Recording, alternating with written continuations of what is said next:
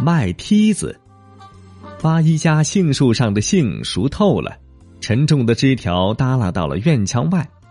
馋嘴的阿凡提拿了一把梯子架到院墙外，自己爬上去，美滋滋的吃起杏来。八一发现后，急忙跑出来，生气的问：“阿凡提，你这是干什么？”阿凡提不慌不忙的回答：“没干什么，我在卖梯子。”喂，阿凡提，这是卖梯子的地方吗？八一又问：“有什么大惊小怪的？这梯子是我的，我想在哪儿卖就在哪儿卖。”阿凡提回答。